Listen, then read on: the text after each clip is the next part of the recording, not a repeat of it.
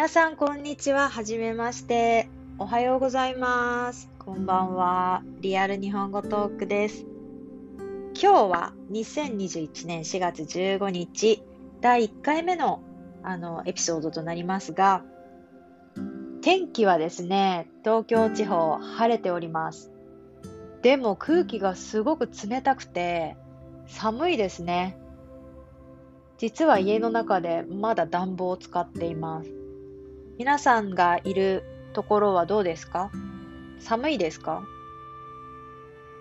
えっと、純日本人の私が適当にゆるーくですね、台本もなく、あの、話しているだけなので、まあ時間がある時とか、適当にこう聞き流したい時、日本語を聞いてみたいなっていう時に、ぜひ、あの、聞いてみてください。毎回トピックも、トピックスも違いますし、あと話し方も変えていこうと思います。例えばですね、今日は、まあ、初めなので、少し丁寧に話しています。日本語は、例えば、まあちょっと言い過ぎかもしれないんですが、一つのフレーズで表現がたくさんあるので、自分がどの方向で勉強していきたいか、どのような、あの、状況で日本語を使いたいか、旅行なのか、住みたいのか、学校なのか、仕事なのか、そういうのをまず決めてからではないと、とてつもなくめんどくさいと思います。はい。なので今日はですね、話し方は少し丁寧に話しています。とは言っても、とは言っても、間違いもあるし、あの、ミックスしていますね。自然と。あと、今日のゆるいテーマとしては、皆さん睡眠とか、まあ、春に、春にかけて、まあ、睡眠、眠いですよね、最近。すごく眠いし、なんか目が疲れませんか？ね、目がね。夜になると、あの、疲れているのに寝れない、睡眠不足、不眠症とか、あの、あると思います。で、ちなみに私はですね、春が実はそこまで好きではない。好き、好きですけど好きではない。なぜかというと、あの、花粉症があるんですね。花粉症というのは、スギ花粉、ヒノキ花粉、まあ、っていうのが、まあ、有名なんですけれども、2月の大体、私は中旬ぐらいから、あ、もうちょっと前ですかね。そこから、うん5月の半ばまで、ゴールデンウィークが終わるまで、ほぼ花粉症なんです。ですので、残念ながらこうコロナの前からですね、マスクはかなり必需必需品です。必需品。ちょっと言いづらいですよね。必需品。ちょっと言えてないと思うんですけど。なので、実は今日も薬を飲んで、あの、鼻声ですね。これは鼻声になってます。はい。夜は寝れないですし、まあ、花粉症の人がど、どれだけ辛いか、まあ、いろいろなね、辛さはあるんですけど、本当に辛いんです。そして薬を、まあ、飲みたくはないけどの飲んでしまうと体はだるくなりますし本当にこれであのマスクをして酸素が脳に行かなくて夜は人に鼻をつつままれるつままつまむつま つままれるみたいな状況で寝ているので本当にストレスなんですね。ただまあそんな文句ばっかり言っててもしょうがないのであのーとにかく日本の春は私があんまりこうに苦手とする季節ではあるんですが、まあ、それと同時に、あのーお花が桜？桜がもう有名なのでそれはもう本当に綺麗です。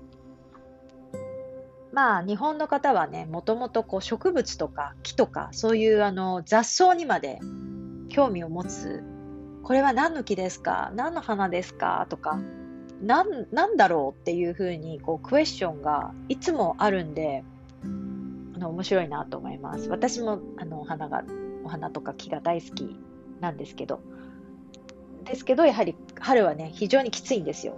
で、まあ、花粉症の話はちょっと置いといてあの睡眠睡眠がきちんと取れてますか、まあ、仕事をしている時は皆さんこうどうしても働いて、えー、何時間も働いて、お家に帰って、もうちょっと結構体も疲れて、脳も疲れて、やっと、あ、パターンってこう寝れる人も多いと思うんですけど、最近、あのー、家で仕事をしている方も多くて、どうしてもこう机に向かって画面を見て人と実際に話さないで画面を通したりとかすると、目の、あの、目を動かす機会があんまりないですよね。目、目をね、自分の視力を、視界が狭まってるんですね。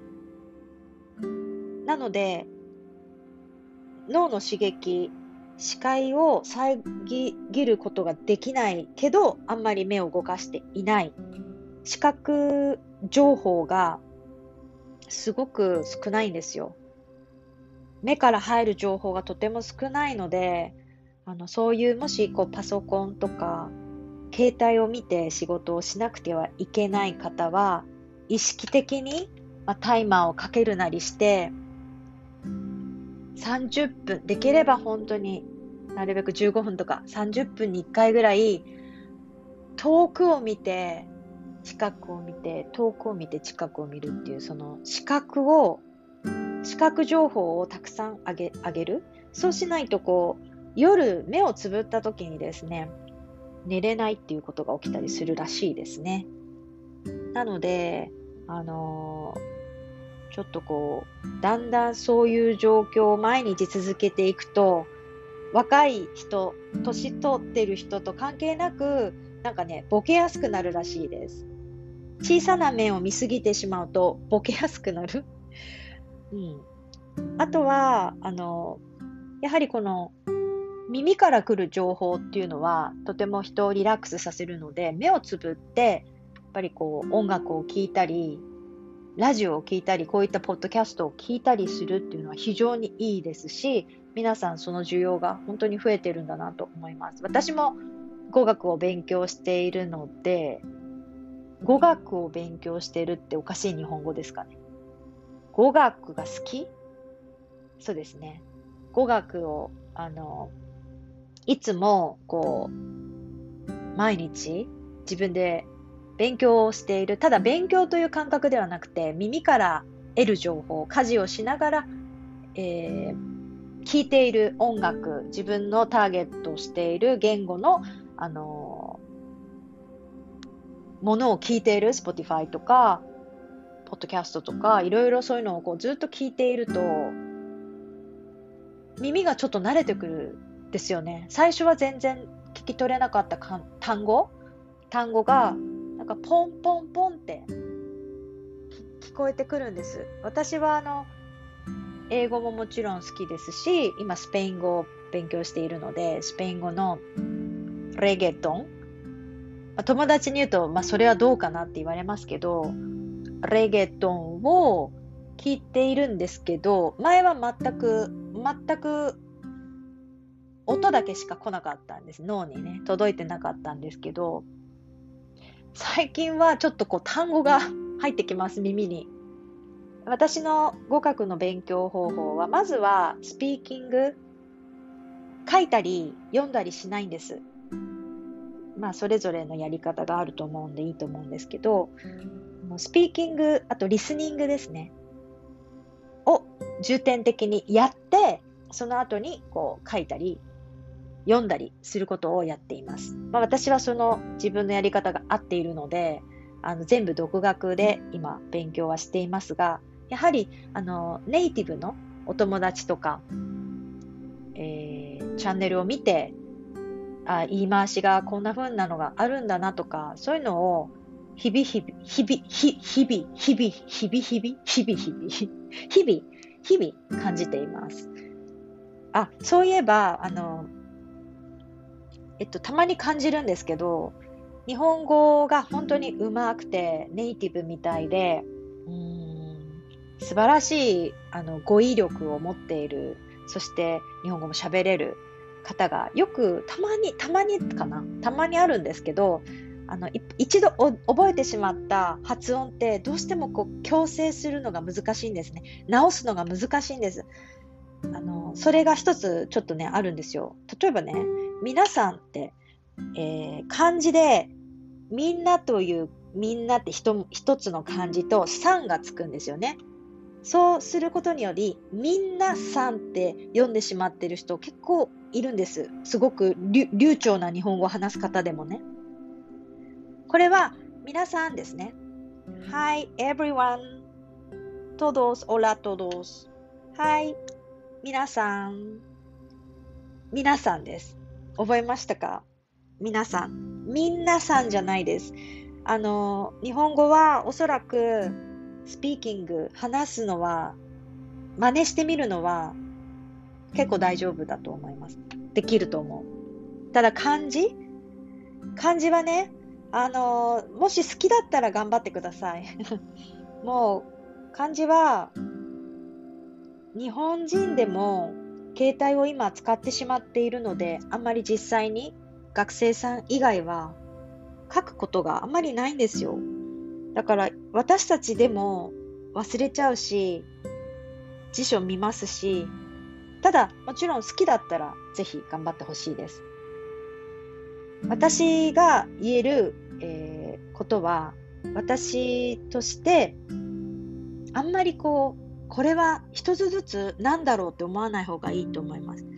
なぜ私は私を私が私になんでがなのなんでになのなんでおなのじゃなくてフレーズで一度は覚えてしまうことが楽かなって思いました。そうすると、あの、会話としてもし成り立った時にすごい楽しいと思います。それから自分のアレンジだったり、自分が、あ、こういう意味なんだって紐付けていくと、あの、より理解できると思います。なので、例えばもう皆皆さんで覚えてしまった人は、皆さんで分かっているんですけど、きちんと漢字を勉強したり、みんなはこれ、皆様。例えばこれ皆さんなんですけど、あのー、もう少しフォーマルだと皆様、様なんですね。だから、えっと、あ、こう、皆さんと皆様っていうのがあるよとか、そういうのを一度覚えてもらうといいのかなと思います。あとね、もう一つ、えー、書くときなんですけれども、えー、こんばんはとか、こんにちはの和ですね。こんにちは。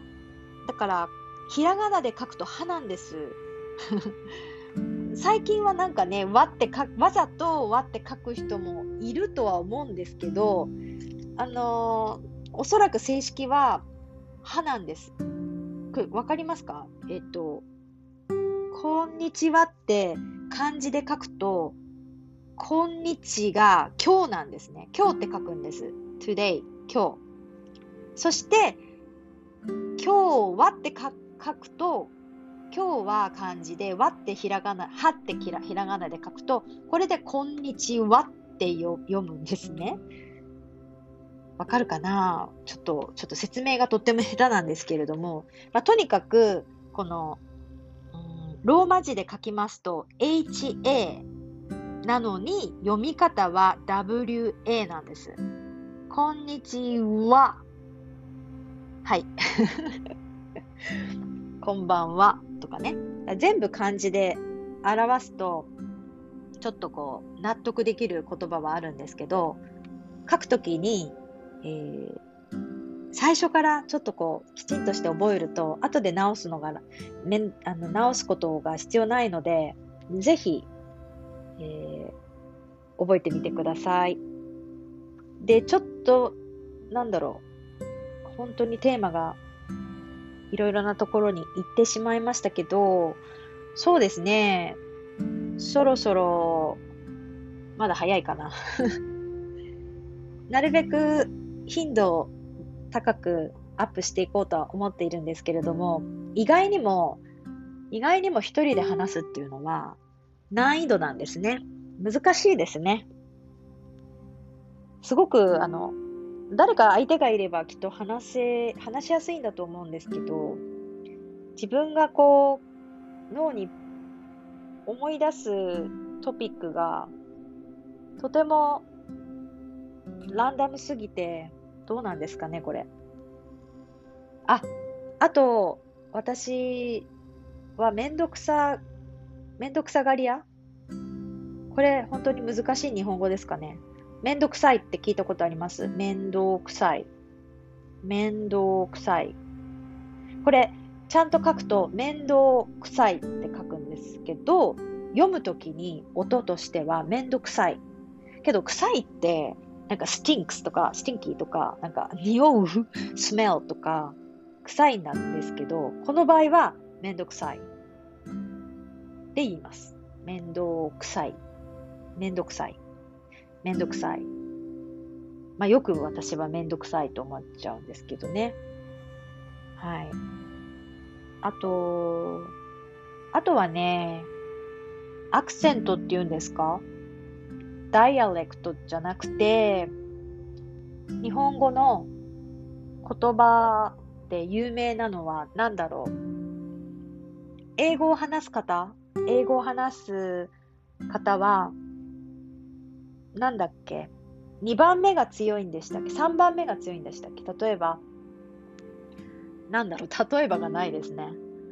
日本、日本語は私の中ではすごく、あの、フラットな音なんです。例えば、いちご。わかりますかね？これ。いちご。いちごじゃないんです。いちご。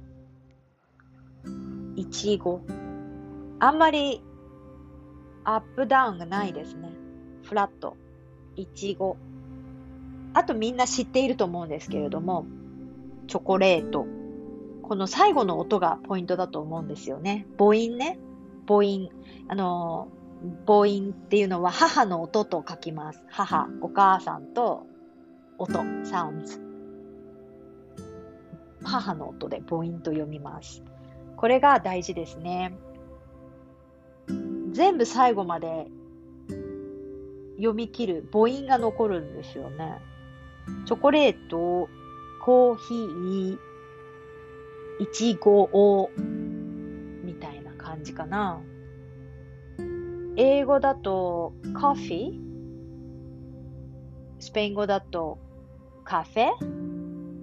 日本語だと、コーヒー。で、これを、まあ、レストランに入るとしたら、コーヒーお願いしますとか、コーヒーコーヒーお願いします。コーヒーでとか。あ、じゃ、じゃあ、あ、じゃあコーヒーでとか。って感じですね。コーヒー、ヒー、いい、ヒー、コーヒー、いいって感じです。はい。あとは、うーん、そうですね。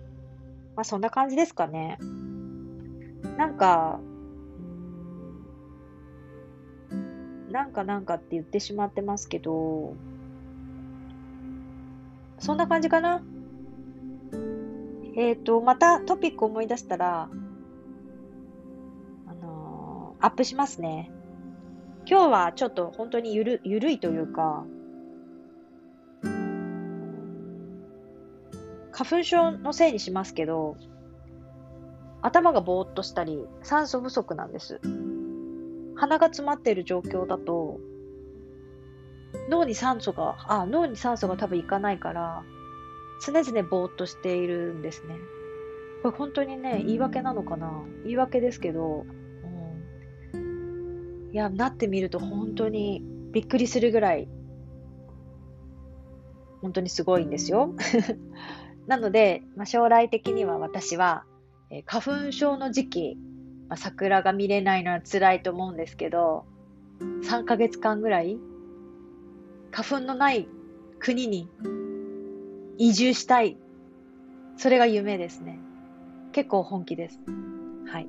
あのー、世界は広いですので、今、日本が春でも、ね、裏ではもう、私のお友達のところは秋だったり、そしてそこにも花粉がある。っぱりもちろん花とかね、植物ですので。だから、ない、ないところ？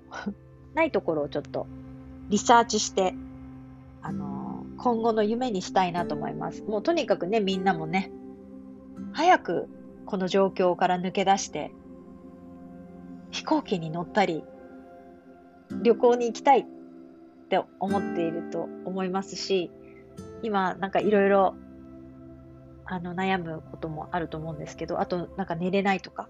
あ、結構ちょっと今思い出しました。トピック思い出してきました。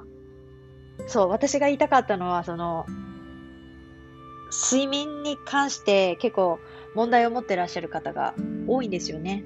寝れないとか。私も実は昔ありましたね。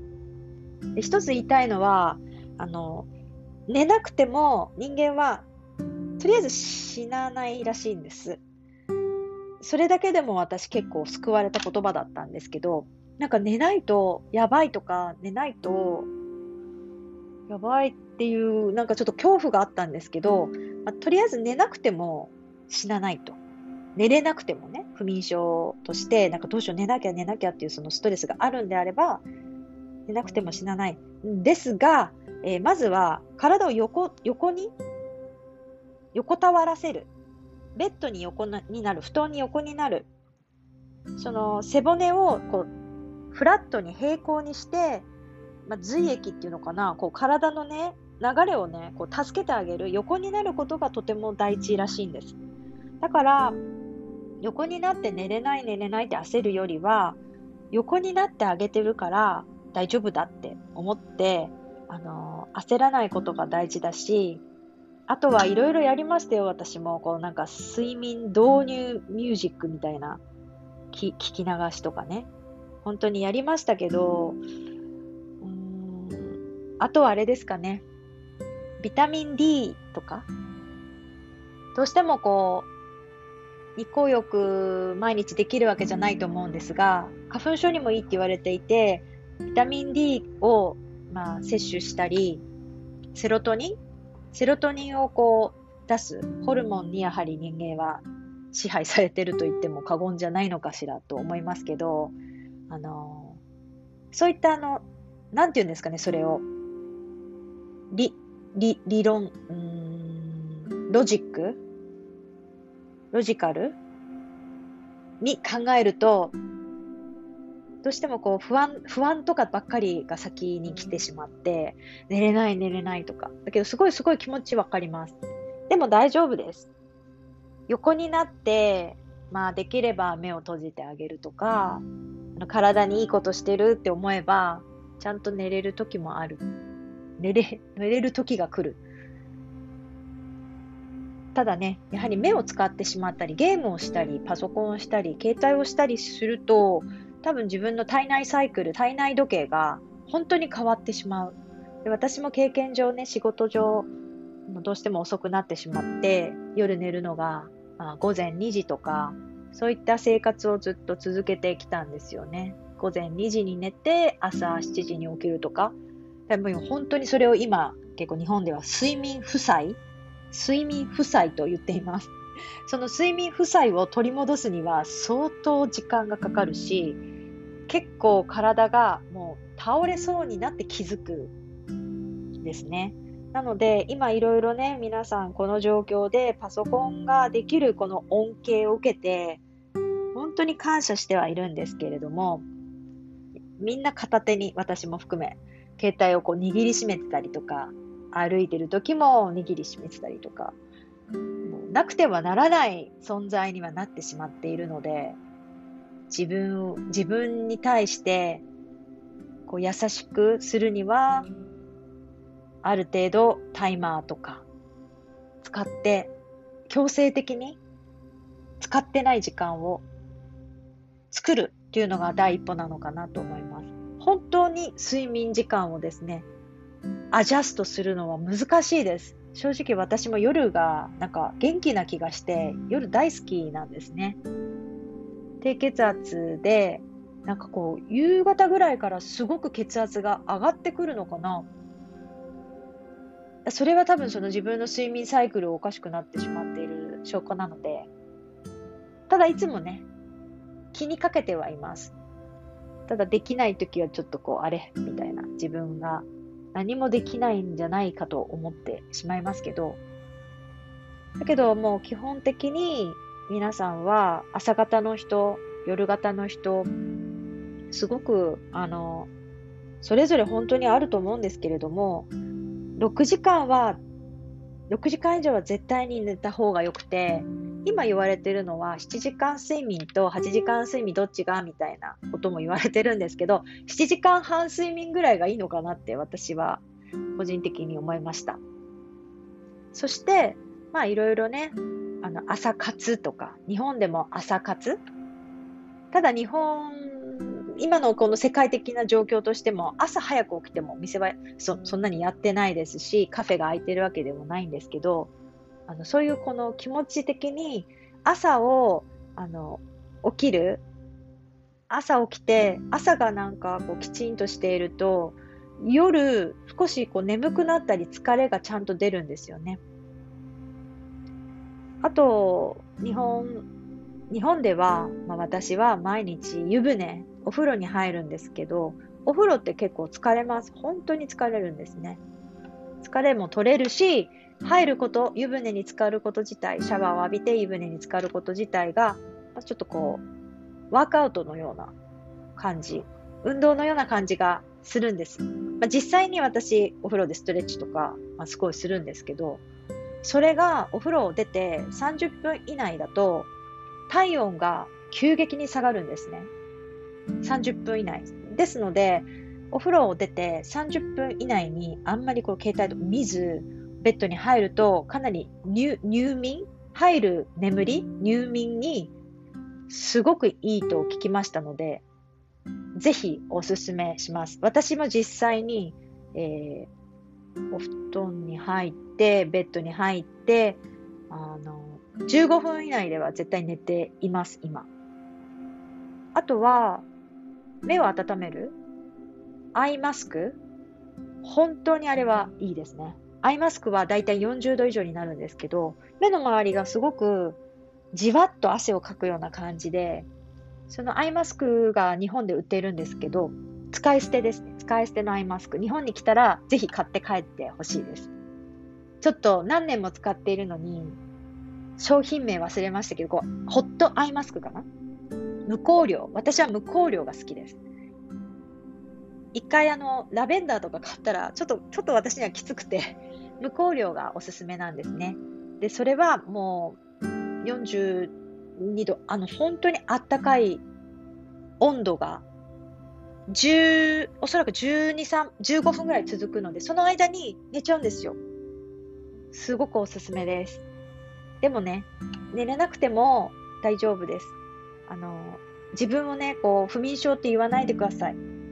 不眠症って言っちゃうと脳にあ僕不眠症私不眠症ってインプットされちゃうんで脳をまず騙す？まあ騙すって言葉はちょっと良くないかな脳は一つのことしかできないですねできないとのことで二つできないんです同時にだから悲しい時が悲しいことがあったらとことん悲しい音楽を聴いてもいいんだけれどもあの人人の話を聞くとか、なんか自分の好きなこととかやりたいことに行くと、そっちがメインに脳がなるので、2つ同時にやはりできないですね。それをこう、逆手にとって、なるべく夜は考え事をしない。絶対に夜は考え事をしない。で、朝、あの、めっちゃヘビーな、あの、悩み事とか、相談、人生、人生についてとか、朝考えようと思って繰り越して、夜は考えちゃダメって思ってください。夜に重たい、重たい、えー、こと、人生のこととか、なんかこれからどうしようとか、もうどうしようみたいなことは、絶対にお勧めしなくて、あのー、できる限りいい画像とか、自分が好きな画像とか音とか見て脳に少しこう幻想というか、自分をこうね、騙して、いい意味で騙して、眠りに入って、次の日の朝、まあ、覚えていたら、ちょっとこう重たい問題とか、昼間のストレスは人間にとって悪くないそうです。そして、ストレスがない生活をしすぎてしまう場合、だからいい意味でのストレスと悪い意味でのストレスはあると思うんですけど、仕事をしている時間帯、まあ、基本的に昼間ですね。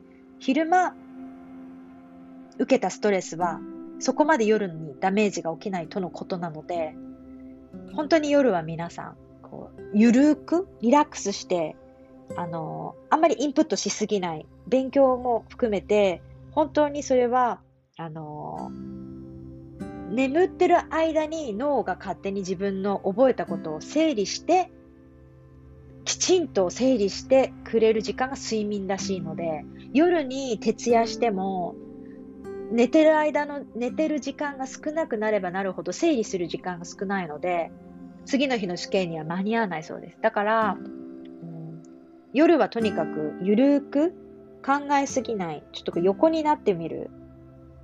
座りすぎない。視覚の情報を遮断してみる。遠くを見てみる。好きなものを見てみる。話してみる。っていうことをしてみるといいんではないでしょうか。はい。あのー、途中からちょっとひらめいて、睡眠の方までトピックが行きましたけど、まあ、今日はこんな感じで、ただまた、あのー、早くですね、アップしていきたいと思います。はい。それでは、第1回のエピソード、これで終わりにしたいと思います。長くなりましたが、ありがとうございました。聞いてくれて、あの、嬉しいです。最後までお付き合いいただいた方、本当にありがとうございました。そうですね。もし、まあ、始めたばかりなのであれなんですけど、トピックのリクエストとか、まあ、一応、あの、私とセッションって言ったらいいのかな、あの、話してみたい、日本人と話してみたいとか、あの、リクエストとかありましたら、あの、インフォメーションがあるので、メールをしていただいて大丈夫です。はい。ではですね、あの、また次回お会いしましょう。では、さようなら。またね